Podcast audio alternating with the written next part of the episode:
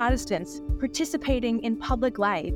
A lot of white Protestants are afraid of what the future of the country is going to foretell. And they're especially f- afraid of the losing sort of market share of white Protestants in the United States.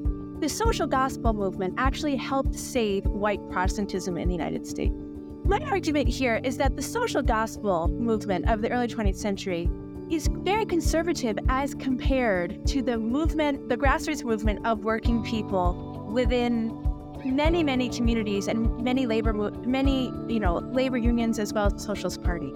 Hello and welcome to the UpWords podcast. I'm Dan, one of your hosts, and I work here at Upper House in Madison, Wisconsin. Excited to share this conversation with you with Janine Giordano Drake and her new book called The Gospel of Church How Mainline Protestants Vilified Christian Socialism and Fractured the Labor Movement. It just came out this year with Oxford University Press.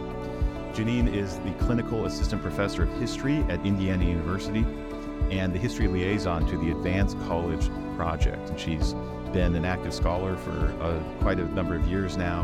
Among her many publications and other contributions is She's the co editor of The Pew and the Picket Line Christianity and the American Working Class, which came out a few years ago. Hope you enjoy this conversation. We get into a very interesting historical topic, which is the role of labor and the social gospel in American Christianity and broader American society in the period of 1870 to 1920. This is the period that historians uh, call the Gilded Age and the Second Industrial Revolution. A lot of social change happening a lot of tension between labor and capital. And we get into some of that detail and some of the interesting ways that Christianity and ideas of common good and the responsibilities of, of Christian ethics toward the poor are debated and understood by different segments of the Protestant church at, in this period and the labor movement. So, thanks for joining us, and uh, Look forward to this conversation with Janine Giordano Drake. Welcome back to the UpWords podcast. I'm here with Janine Giordano Drake to talk about her new book, um, The Gospel of Church. Welcome, Janine, to the UpWords podcast. Thanks so much for having me.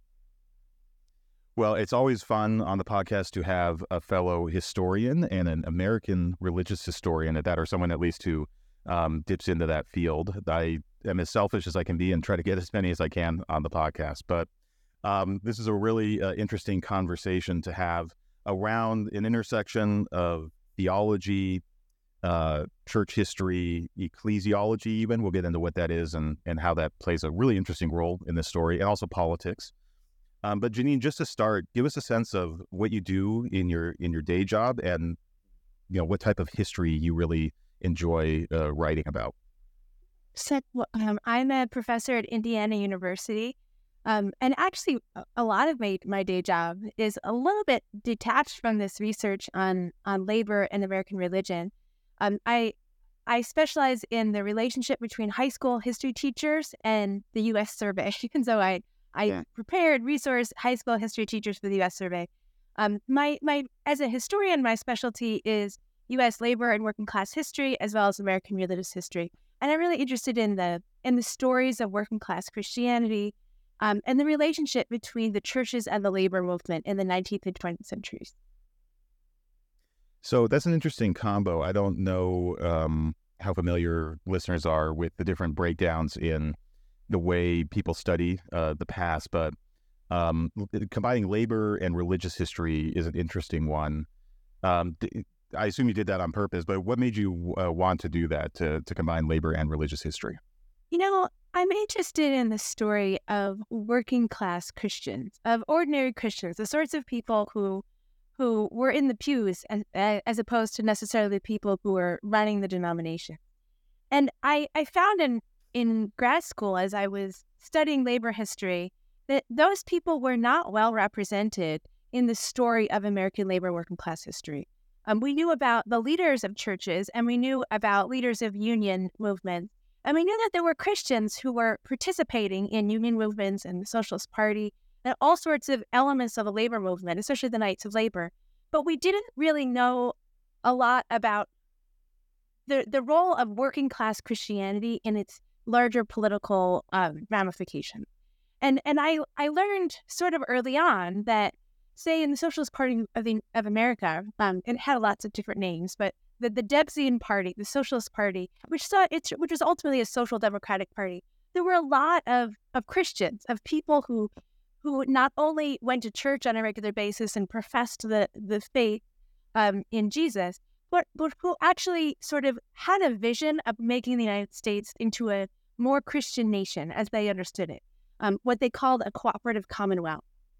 And I I, be, I became really interested in who uh, in following these people they, and this vision of a Christian commonwealth, a cooperative commonwealth that was an expression of of the the true tenets of, of Christ's teachings um, and what happened to them in, in, the story of the 20th century? What happened to them, say, by World War One, and what happened to them in, in, a larger sense as they, what happened to these ideas about the visions of, of a Christian nation, their visions of Right. All right, we'll get into the the meat of the story, uh, the history, in, in just a second. I did have one more question around um, working class Christianity. You said it's been underrepresented in by historians. That this isn't this usually isn't the the group of people or even the framing of religion. It's usually not, I mean, there's a lot of people that do class in religion, but it's still not the, the predominant way. Do you have thoughts on just why that is? What What is it that makes working class Christianity uh, less prominent in the histories we write about this period and about religion in general? I think it's it's really complicated, and that's why it's really intriguing to me because it's not necessarily the case that we have working class denominations and wealthy denominations. Although to some extent we we see that, you know, in the night in the past and in the present. Um, and it, it class is not the always the operative category of, of people's identity when they're at church. And so it's it's sort of a funny question to ask because not everyone who is participating in this movement that we as historians call working class Christianity are, are using those terms. But I found that that the study of social class is a really intriguing one, and this and the study of, of working class people is is really important. And so I became interested in in telling the story of these ordinary people. Right, and we'll get we'll get into it a bit. Um, but it, it also seems to me that when we think of you know a term like the social gospel, which we'll get to, but a, a pretty strong term, particularly here at a place in like UW Madison, which um, had its own connections to the social gospel. Um, the social gospel is, in in many ways, you know, um, an an intellectual movement. It's more than that, but it's it's largely when we when we think of the social gospel, we think of certain books or certain institutes or organizations or these sort of elite church gatherings or, or leaders. And I, I don't. In one really basic way, they leave a lot more in the historical record that is easy for most of us to access than do working class people who probably aren't writing down their every thought or their you know systematic theology on on this or that. So it seems to me that there's just a basic source difference as well, and, a lot of us uh, who study this stuff gravitate toward people who write a lot and people who um, were, were more prominent, and then they sort of stand in for Christianity at that era or or sort of that denomination or that uh, that set of ideas. Do you think that's true as well? Definitely. Yeah. Yeah. Okay. Um, so we're getting into the the meat of the book here. So the the book's title again, "The Gospel of Church: How Mainline Protestants Vilified Christian Socialism and Fractured the Labor Movement." So very strong verbs there: vilified and fractured. We'll we'll get to we'll get to those verbs. Um, but maybe we could start with the title, "The Gospel of Church." What is that in reference to, and, and why did you want to make that sort of the center of uh, of the book? Thanks for asking. Yeah, titles are always so fraught. Um, so the book is about this rivalry in the late 19th and early 20th century between uh, competing um, or among competing visions of how to build a more Christian nation. And on one hand, I argue, as you know, in the first few chapters, there's this grassroots movement of of Christians, many of whom are participating in the Socialist Party because Eugene Debs sort of brings together this movement under his umbrella of, of the social democracy of the social uh, of the Socialist Party. And in this vision, the the the way to make a more Christian nation is to do, build more to build more cooperative enterprise.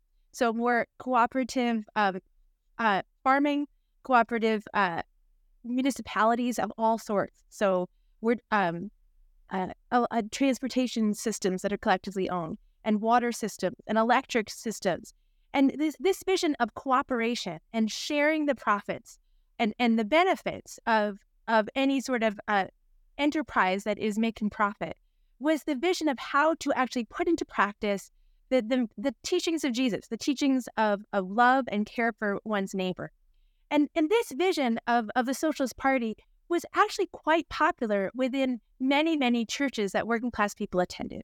And so I've, I've found that there are lots of churches called people's churches, labor temples. Um, and within these churches, people are practicing these ideals, these ideals of, of sharing the, the profits of capital among a whole community and not just those people who own the factors of production. And I argue that this movement is growing with momentum in the late 19th and early 20th century, and it is actually growing so quickly that it is that it's scaring a lot of the leaders of mainline denominations of the time.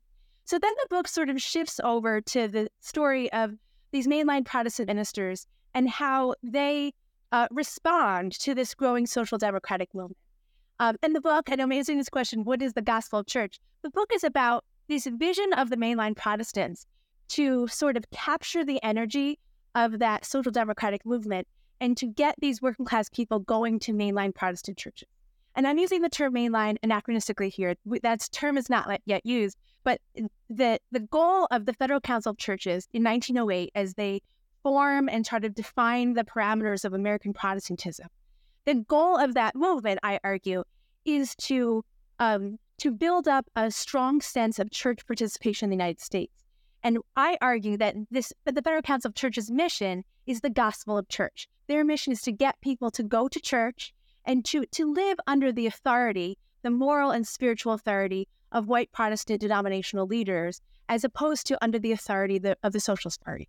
So, if if if you're a listener and you're familiar with the way this story is often told, it, you might be a, in a little sense of vertigo or something because usually when we think about mainline Protestant leaders, um, and here we'll, we'll, introduce the term social gospel. I'm going to ask you next, sort of just define that because as I understand it, that is the dominant framework for these church leaders. Is they're they're they're the social gospel. Those those tend to be framed in an American religious history context as the most progressive side of of the uh, of the spectrum, right? They're on the left side, they're on the progressive side, they're advocating for the rights of labor and, and other things in relation to more conservative factions. But one of the interesting things of your book is you put them actually in the more conservative uh, perspective, you could say, and that they're actually looking with great concern on these labor temples and the labor movement more broadly. Eugene Debs being this major political figure in that world, who's who's preaching a much more radical, uh, collectivist, uh, cooperative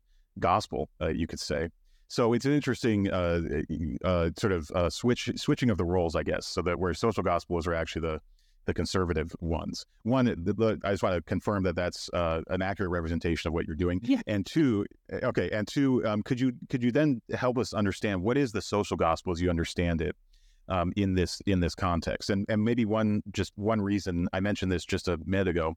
Um, one of the legacies from the University of Wisconsin Madison, which is where we're at here in Madison, is that it became very well known as a, a, sort of think tank for the social gospel. There were people like Richard Ely, uh, John Commons, who were very active, producing tons of, of sociological, economic research used by social gospelers and other progressive reformers to advocate for state level reforms. But also, someone like Richard Ely, as, and you write about him a few times in your book, was very involved in church politics and, and church reform movements and stuff like that. Um, and so there's there's sort of a, a, legacy. There's a there's a strong progressive legacy at UW Madison, and part of it is tied to this understanding that back when the social gospel was around, that that UW professors, at least at least a few of them, were really involved in this as well. So as I'm thinking about your reframing of the social gospel, I'm also thinking about oh, how would that reframe how we talk about UW's uh, own history? But uh, yeah, tell us a bit about the social gospel and how that plays into your story. Question, and yes, that's a that's a really great point. That the social gospel is a movement that's bigger than just, as you're pointing out, it's bigger than just the Federal Council of Churches, which is the focus of my book. It's it's a larger um, progressive coalition of of Christians who are trying to use the the doctrines of Christianity to reform the United States in in ways that that will create more equity and more justice for for working people.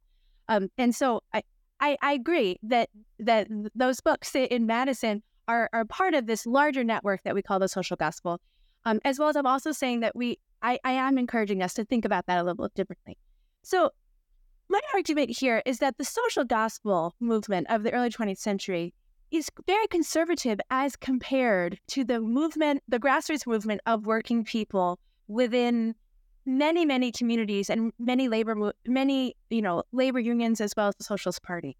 It is moderate in the United States in a broader sense because it's true that this social gospel, it, or this this progressive movement more broadly, is is sort of trying to find a middle ground between the labor movement and the the the conservative business owners who really believe in you know what you know what William Sumner and others are, are talking about what what rich people owe the poor is nothing according to many of the tycoons of the early 20th century.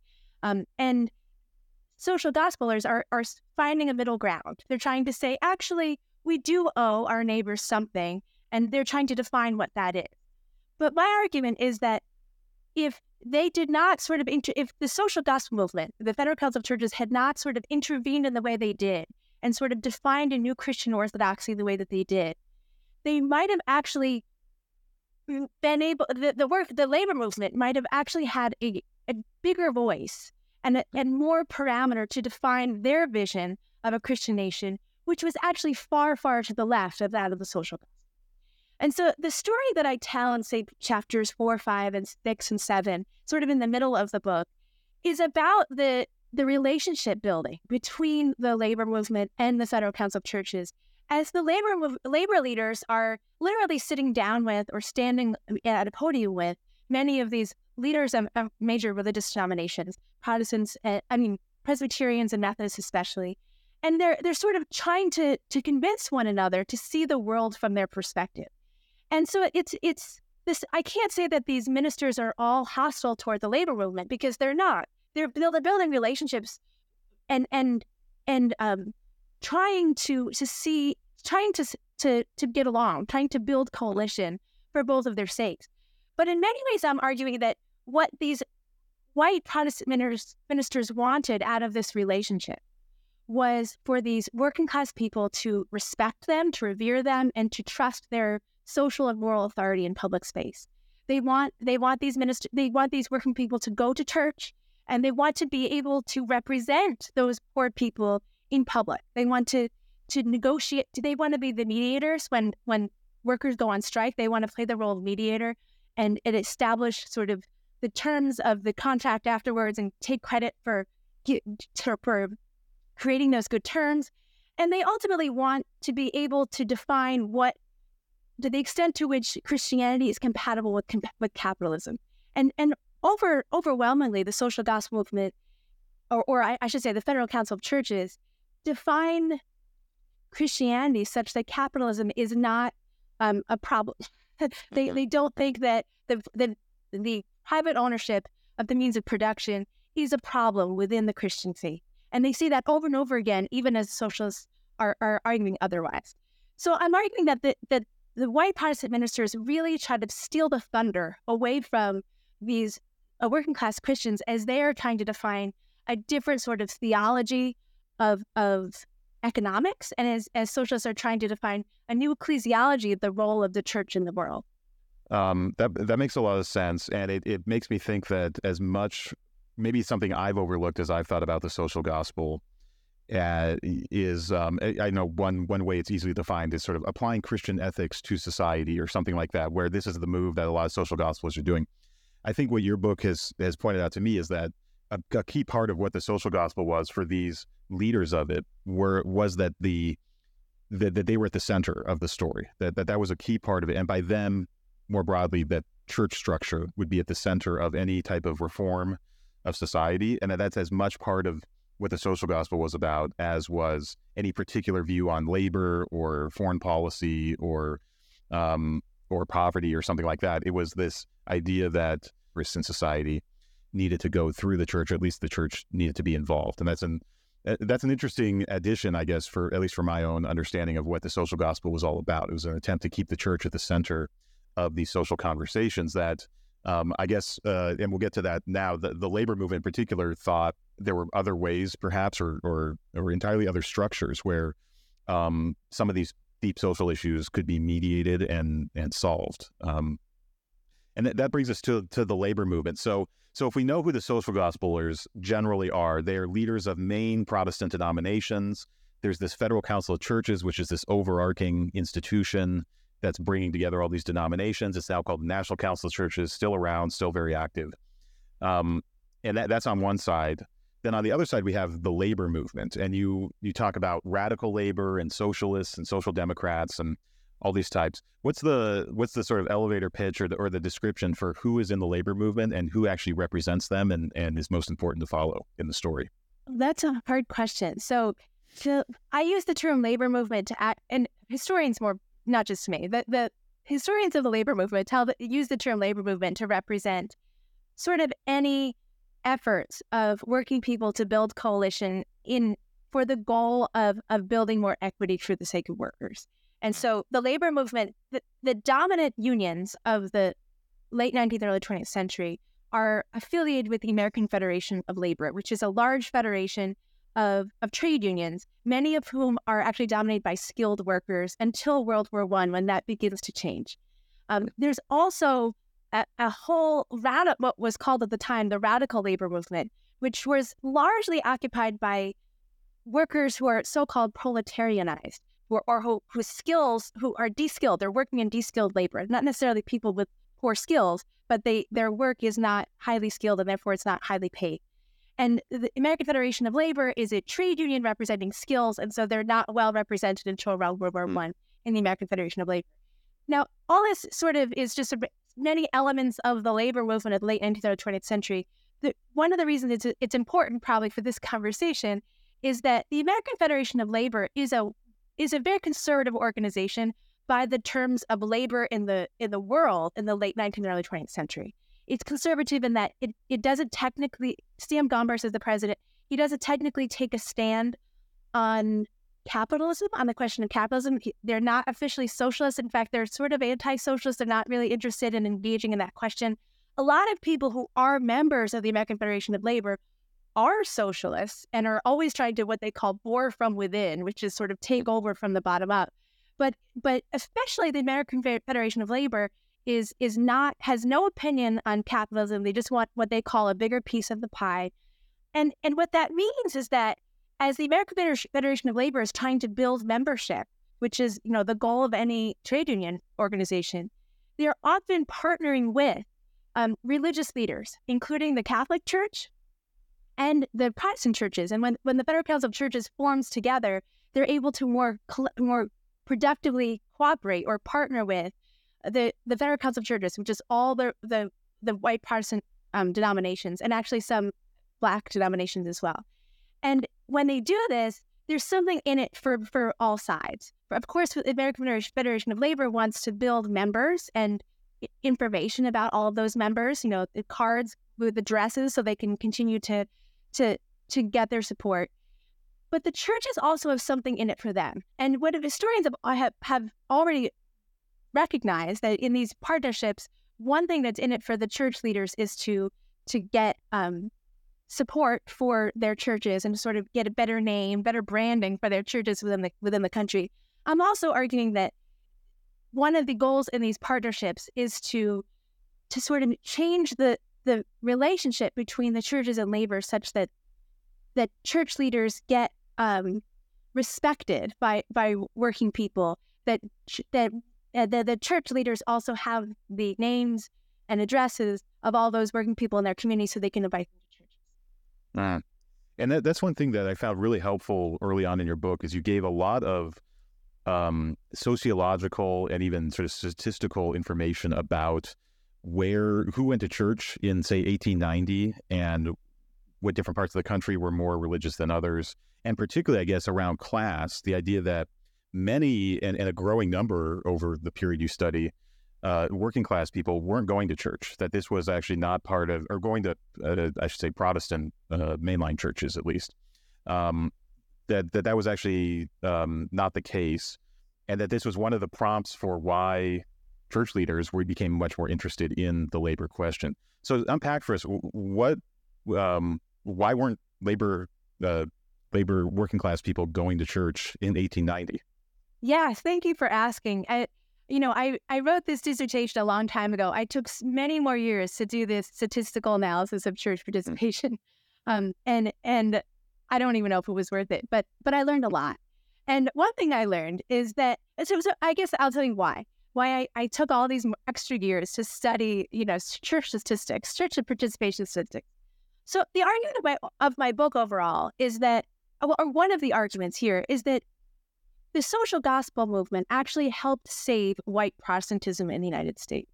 That, you know, in the United States, just like in Europe in the late 19th century, churches were receding from power in society.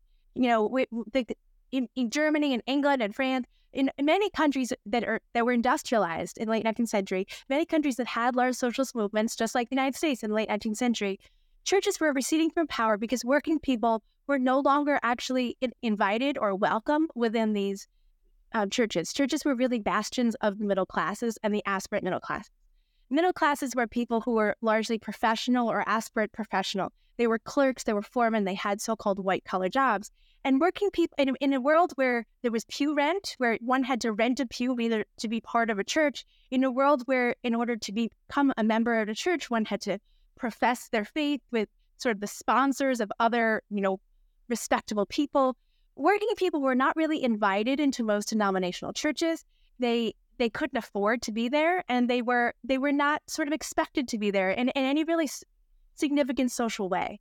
Um, there were lots of revivals that took place. There were many ways that working people were participating in a larger conversation about Christianity and, and reading and participating in print culture um, in, in many, many different ways. But the brick and mortar churches of the late 19th century did not really represent working people.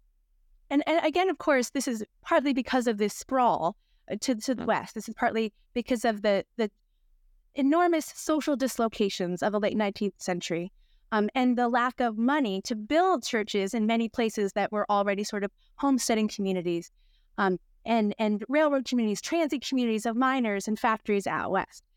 So the, the, I begin there, and I did all this sort of extra research on, on church participation to, to help sort of substantiate this argument that that the Federal Council of Churches is forming, now the social gospel movement is forming in order to build up the place of of Protestant churches in the United States in order to secure a place for white Protestantism in the United States, while Americans recognized that in European countries, church leaders were actually losing and losing and losing their place in, in, in secular society. It's fascinating. One of the stats you had um, on one of the sheets was that in, in the 1890s, only about 30% of people went to church on a given weekend, uh, I guess and and it, it's not much different now. I, I, was actually looking at something recently. It's like 32% after COVID and and everything. So, so it's almost interesting. It also goes against this idea that there's some linear decline or or sort of story to um, American Christianity. Um, and uh, yeah, I think I think that that dispels that, uh, if nothing else. Um, I think it's just notable. Um, uh, it, it's not. It's more notable because you you highlighted a lot in the book that um, that the uh, the leaders of the social gospel movement were almost entirely white and and male, and that a lot of even some of their fears around the shifting trends in the country, the sociology of the country, were rooted in this sense of 19th century understandings of race and immigration and, and what a Christian identity would be uh, for the ideal Christian identity would be for them.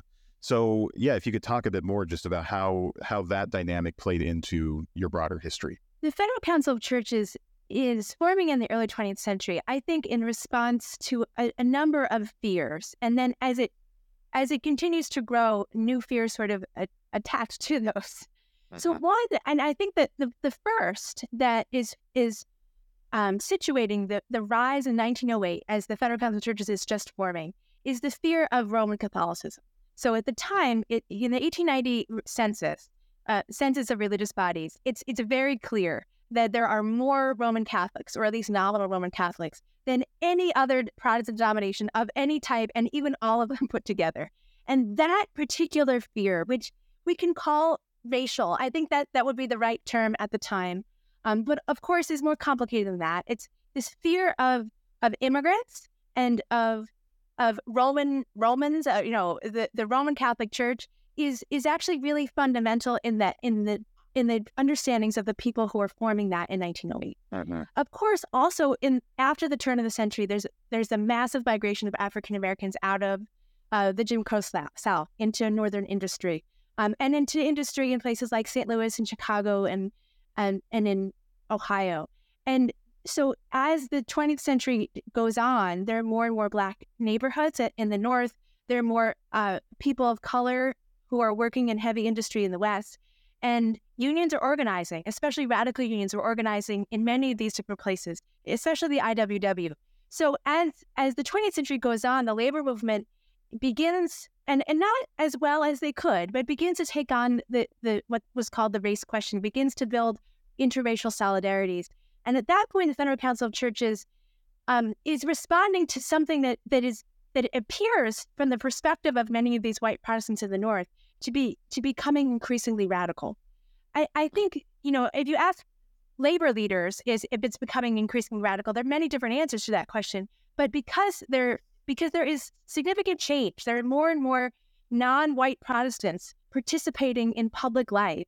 A lot of white Protestants are afraid of what the future of the country is going to foretell. And they're especially f- afraid of the losing sort of market share of white Protestants in the United States.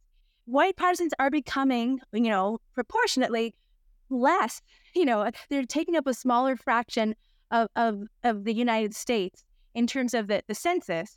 And I argue that the social gospel movement is an effort to to uh, make louder the, the presence and and intellectual importance of white Protestants in the United States. So that's why they, they're soon building relationships with Woodrow Wilson and the Democratic Party to sort of boost their their brand and their voice and the sound of their voice in a world where, that is becoming more diverse. Yeah, it's it's really interesting just to see how those particular fears of a certain era that uh, frankly are shared still by some today, but but certainly are, are differently formulated than they were 100 years ago. Really do go into some of the base um, motivations for what people were doing um, back then. I think uh, one of the other really interesting parts that that you track is um, this question of ecclesiology. So, for those uninitiated, this is just sort of the the doctrine of the church. Who's in the church? What is the structure of the church? Where does the church come from? How does it relate to God? All those types of questions uh, we we sort of put under ecclesiology. And I thought it was really interesting. You pointed out that one of um, one of the trends in this period is the growth of of independent churches, of churches that are far less connected to um, a hierarchy. Um, and and my my gathering, a lot of them are you know sort of Baptistic type churches, and and those would also have a much lower sense of um, by low and high, I mean sort of low and high church liturgies, and these tend to be more on the low side. And maybe tied up with um, uh, uh, revivalism uh, and other things. Though a revivalism that may be inflected with with um, with labor politics and, and other things in as well. But talk a bit about. I thought that was just a really interesting point that some of the the trends in what types of churches are growing, and then of course what the implications are between those churches and labor and the and broader society. Those are changing a lot at this time as well. The, the council of churches I keep talking about because they're a big fraction of my book.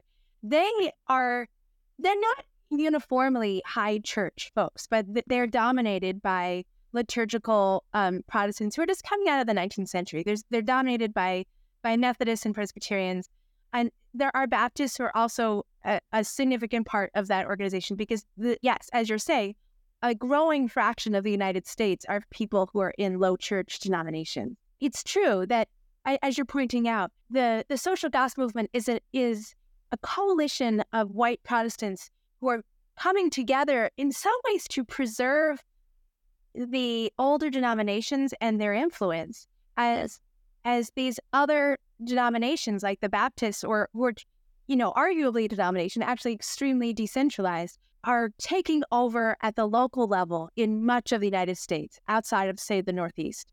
Uh, they're really taking over at the local level and the Federal Council of Churches is trying to sort of defend a unified voice of American Protestantism to give a lot of those well trained pastors in the Northeast a sense of authority over to speak for the nation when in fact they they're not uh, dominating, at least not numerically, most of the country. Do you think? Um, by the way, I come out of a, a free church tradition, so I, I, identify a bit with with the, the, the lower churches uh, myself. But do you think there was any? Um, do you think there's any sense that lower church? Let's just take the Baptist for example. That if you're in a Baptist setting, if you're in a Baptist congregation, are you more likely to see labor organizing and this uh, this this more communitarian, cooperative, collectivist um, way of thinking about church, about what, what even the church is called to do. Is there a compatibility there, or is that, or did you see any of that? Um, or was it sort of not related to the type of church you were a part of? That's a really good question. I think so. From what I know, the it really depends on what part of the country. So in okay. in the rural spaces and in the south and in the west, it's true. The lower the low church traditions are are much more likely to be those that really represent working people, and that is this type of working class Christianity that predominates. So that's that's a really good point.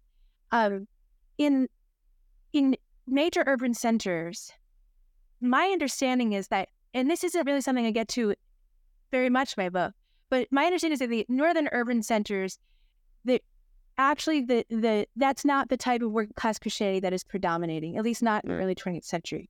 Um, and so, for example, I have this whole chapter on a working class church, or a, yeah, basically a Presbyterian mission in New York City, which is reaching out largely to Italians and Jews who are in their neighborhood. And this particular experience of working class Christianity, of, of this interaction between these Presbyterian radicals, in, in some ways, mm-hmm. radicals, social settlement workers, and and working class immigrants in the north is is actually sort of outside of that that other tradition that's taking place at the same time of low church working class Christianities in rural spaces. That's really interesting. Um, I do want to get to that example of the, I believe it's the Labor Temple, uh, the Presbyterian Labor Temple, right right next to the actual, yeah, more more labor union labor temple. Um, we'll get to that. Um, one other question, though, just tr- trying to set up. You, you mentioned the Federal Council of Churches a number of times. That's this big organization that is the umbrella organization for all these denominations. Um, you mentioned in the book that that that was founded for a lot of different reasons, but one of them was because the Protestants were trying to create some type of structure or hierarchy to basically rival the the uh, Catholic Church's hierarchy. They and we mentioned the anti-Catholicism that was at the heart of this you know, one of the one of the key documents from this period for Catholics is is Rerum Novarum from the from 1891, which is this classic Catholic social teaching uh, sort of statement on the relationship between capital and labor.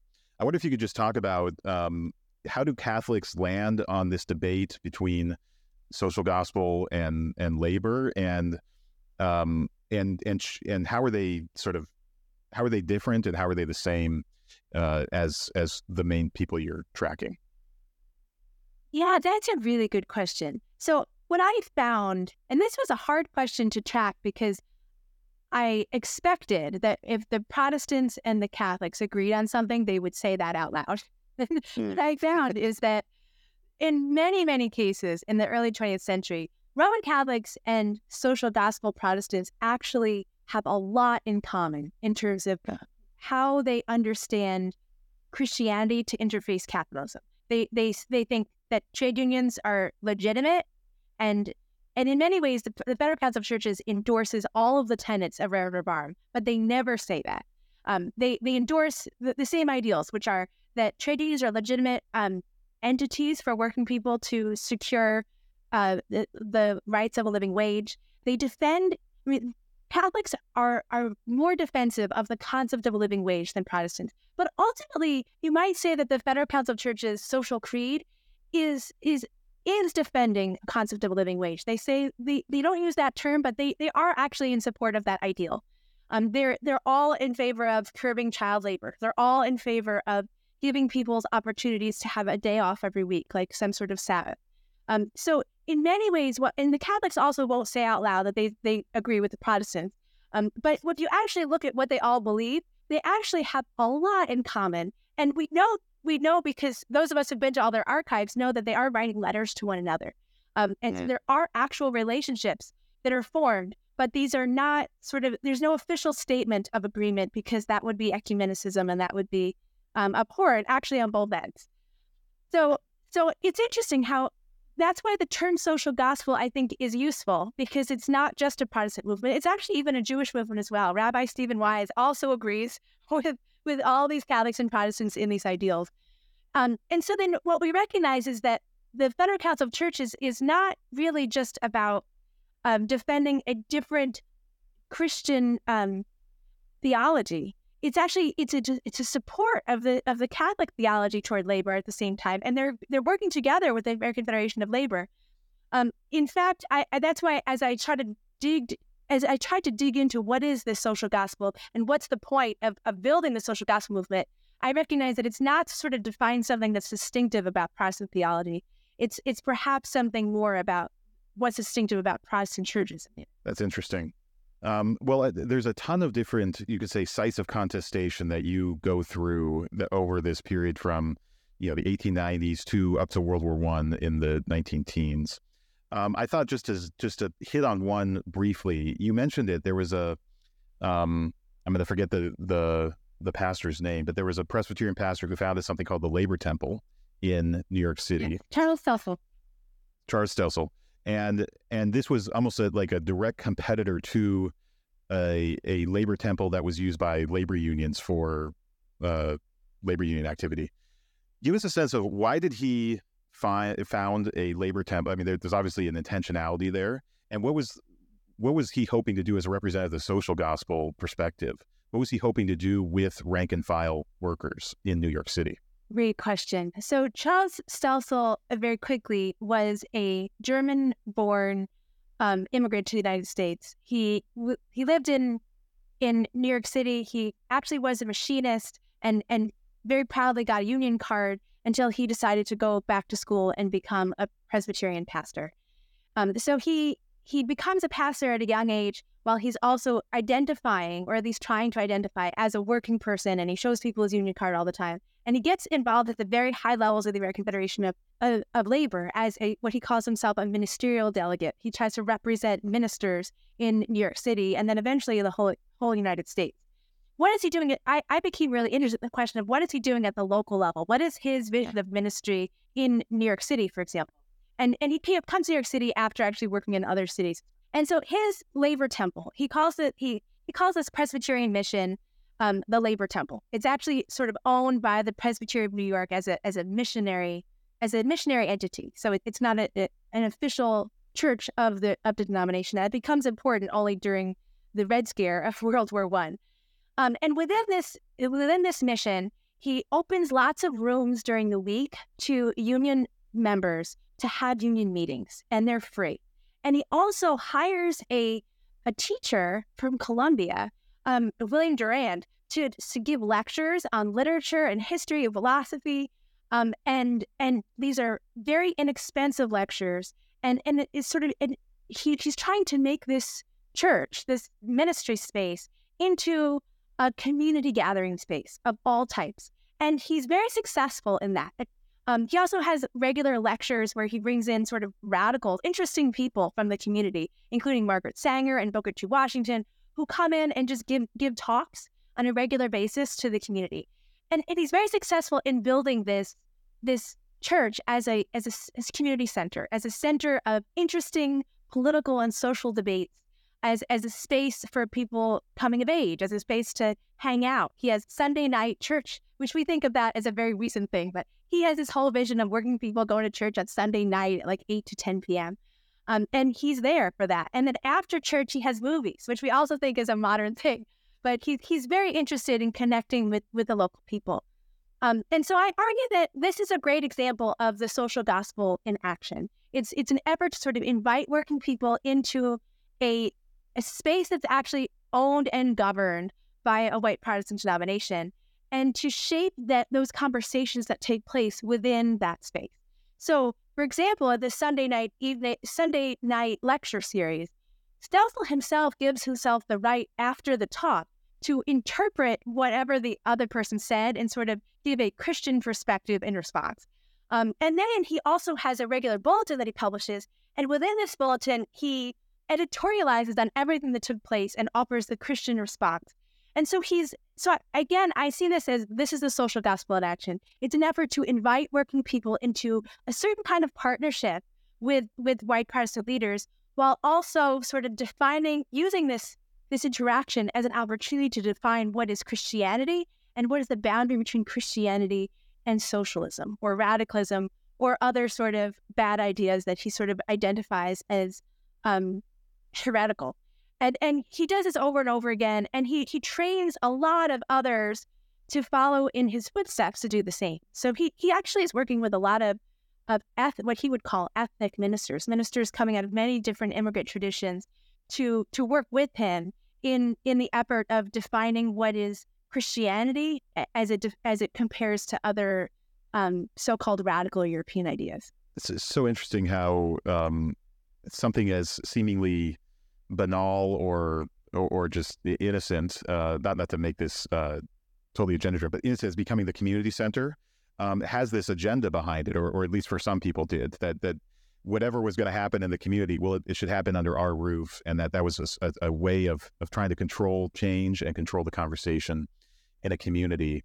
Um, and in a place like New York City, which obviously had had a lot of uh, thick uh, so, civic life and and places to go. Um, uh, very interesting, and and I think w- what that helped me do as well is just to go back to my maybe very thin understanding of social gospel was a very top down approach. I know others have written. Uh, the historian Heath Carter has written about how unions were really important to the to the social gospel as well. But the the sort of standard image is of a theologian like uh, Washington Gladden or Walter Rauschenbusch, and and sort of trickle down these ideas about the kingdom of God and justice and and it was just interesting. You, you, do this a number of points in the book, just to seeing uh, on the ground how does this actually affect people's lives? How do they experience these these in many ways very abstract, conceptual, theological concepts um, in practice, and and also putting them in tension then with these other visions of of justice and of um, equality that are um, in many ways to the left of, of these of these types of people. It's very interesting.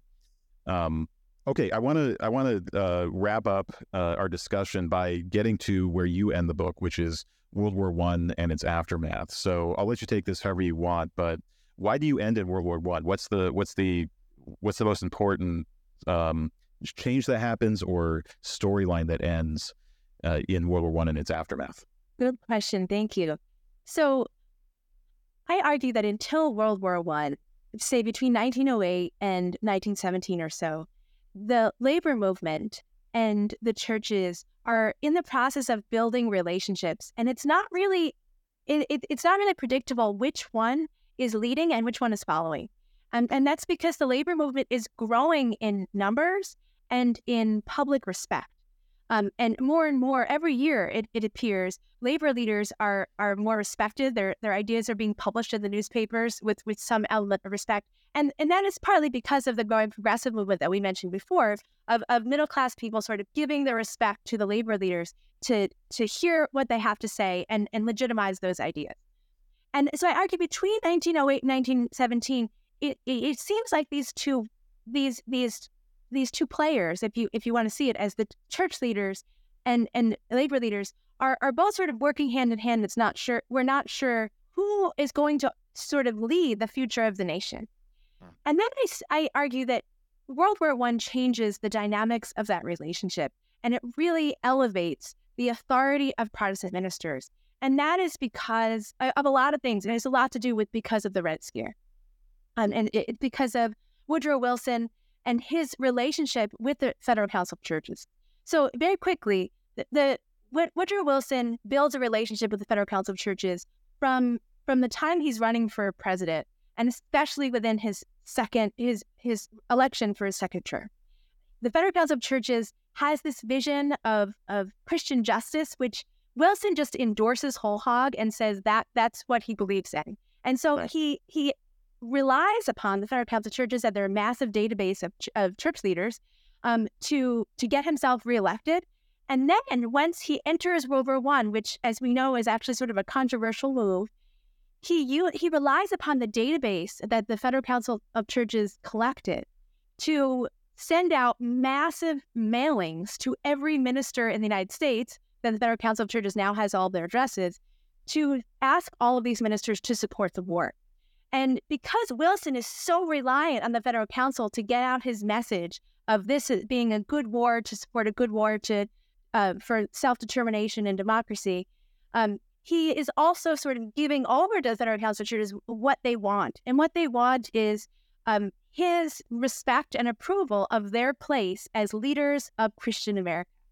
So I argue that during the course of World War I, the Federal Council of Churches comes into tremendous power even greater power than Sam Gompers, who is the president of the American Federation of Labor. And they built, and this relationship between Wilson and the Federal Council breeds a lot of respect of ministers as the arbitrators for labor um, and as as the people who can sort of set the terms of what is Christianity. And that's at a moment when actually the labor movement wanted to play that role. They wanted to set the terms of what is Christianity, not necessarily Sam Gompers himself, but but Christians within the labor movement wanted to, the opportunity to set the terms to define what is Christianity. And those terms are often terms of, co- of collective ownership and management utilities. Um, they wanted to set the terms of of defining there's those contracts when they went on strike. And instead, Wilson and his larger administration are continuing to rely on these mediators, these white Protestant mediators, which are often sort of um, taking on the role of moral and spiritual leaders in the United States when the labor movement wanted to play that. And okay, so the, so during the war, the um, the Federal Council of Churches and its perspective is privileged by the by the U.S. government and particularly Woodrow Wilson. And then uh, you talk about 1919, 1920 is sort of a major period of labor strikes in the U.S. And this often, uh, if you study it, it, often wars actually are, are times of great uh, labor unrest, and particularly right after uh, wars. I, I, the the late 1940s, 1950s was another period like that after World War II. But um, yeah, give us a sense of what what was. Um, uh, I, I, guess I guess the the takeaway is that those labor strikes largely failed, or they they largely failed to capture the imagination of um, of the rest of the country. Uh, how would you describe the the sort of aftermath of the war?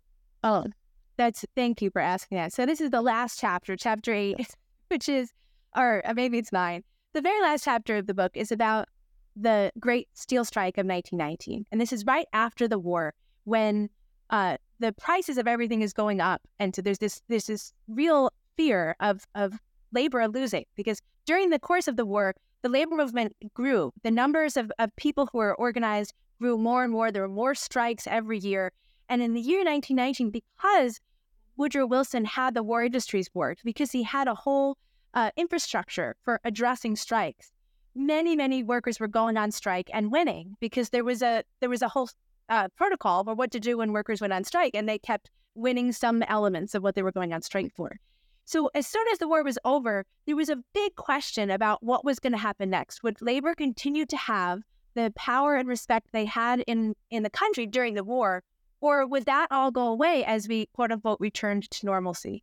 And so I tell the story uh, of this this massive sort of question through the, what happened in the Great Steel Strike, which was in this winter of um, 20 to, to 1921. And as as workers went on strike all across the, the, the country in this massively organized steel strike, um, Wilson, many workers were expecting, that Sam Gompers, the Federation of Labor, were expecting that Wilson would support labor because Wilson had been supporting labor previously throughout the war. Meanwhile, the heads of industries also expected that Wilson would support them. And that's because he'd been supporting the heads of industries. He had been um, keeping them going um, throughout the war. And he, he was not a, a, you know radical socialist by any means. Uh, and and more and more of the people who were organizing in the steel strike were actually radicals and, and comfortable saying that out loud. And so Wilson, many people are expecting Wilson will be on their side. And which side is Wilson going to support? The steel the steel strikers who stay out on strike and try to sort of win by war of attrition, or, or the U.S. Steel.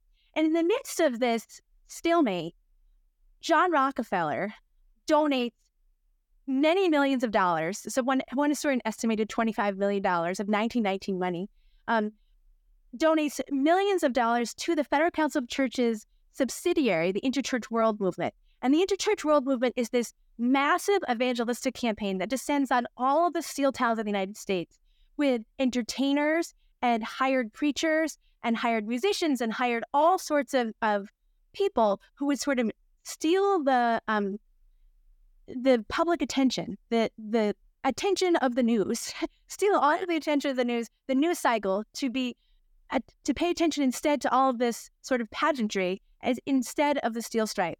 And what we found is that that is enormously successful. Um, and in that the newspapers do now pay attention to the interchurch world movement and all of the celebrities who are traveling all over steel country.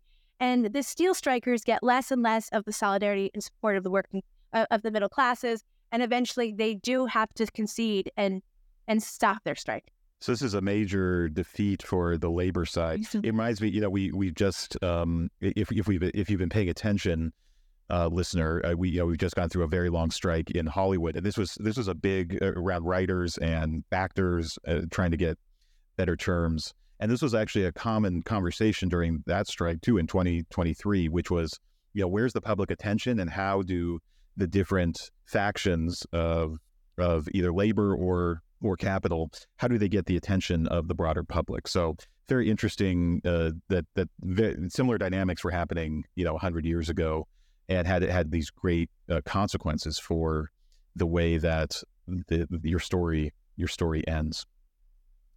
Um, I I want to a- ask two more questions. The first is uh, to to play a little um, you know uh, 20th century historian uh, hat on.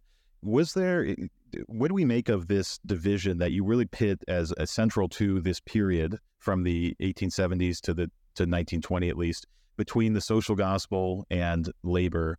Do we still see that division today, or, or how would we, or, or do we see the legacy of it in some particular area?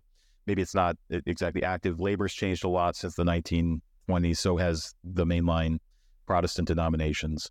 But where do you see the vestiges of this conflict uh, around us today? That's a really good question. I guess I'll have two answers. One is that I, I, I still see Christians wanting to build a place for discussions on Christian socialism with a labor movement and, and wanting to use the labor movement as a forum to discuss the many different ways we can apply the teachings of Jesus to the political and economic sphere. And while I, I see that happening, and I'm even part of some of those communities, to be honest, I also see repeated a lot of the same debates and consequences that we, we saw in the early 20th century. So I, I show in the book that say in see chapter four and five, the the Socialist Party does not want to have any religious stance. They don't want religion to be any element of their party platform because religion has done so many bad things in the world by the by 1919 that it just doesn't seem like there's any reason to support or endorse or or put down any sort of religious sensibility. The Socialist Party comes to believe that they are in favor of the separation of church and state and private conscience.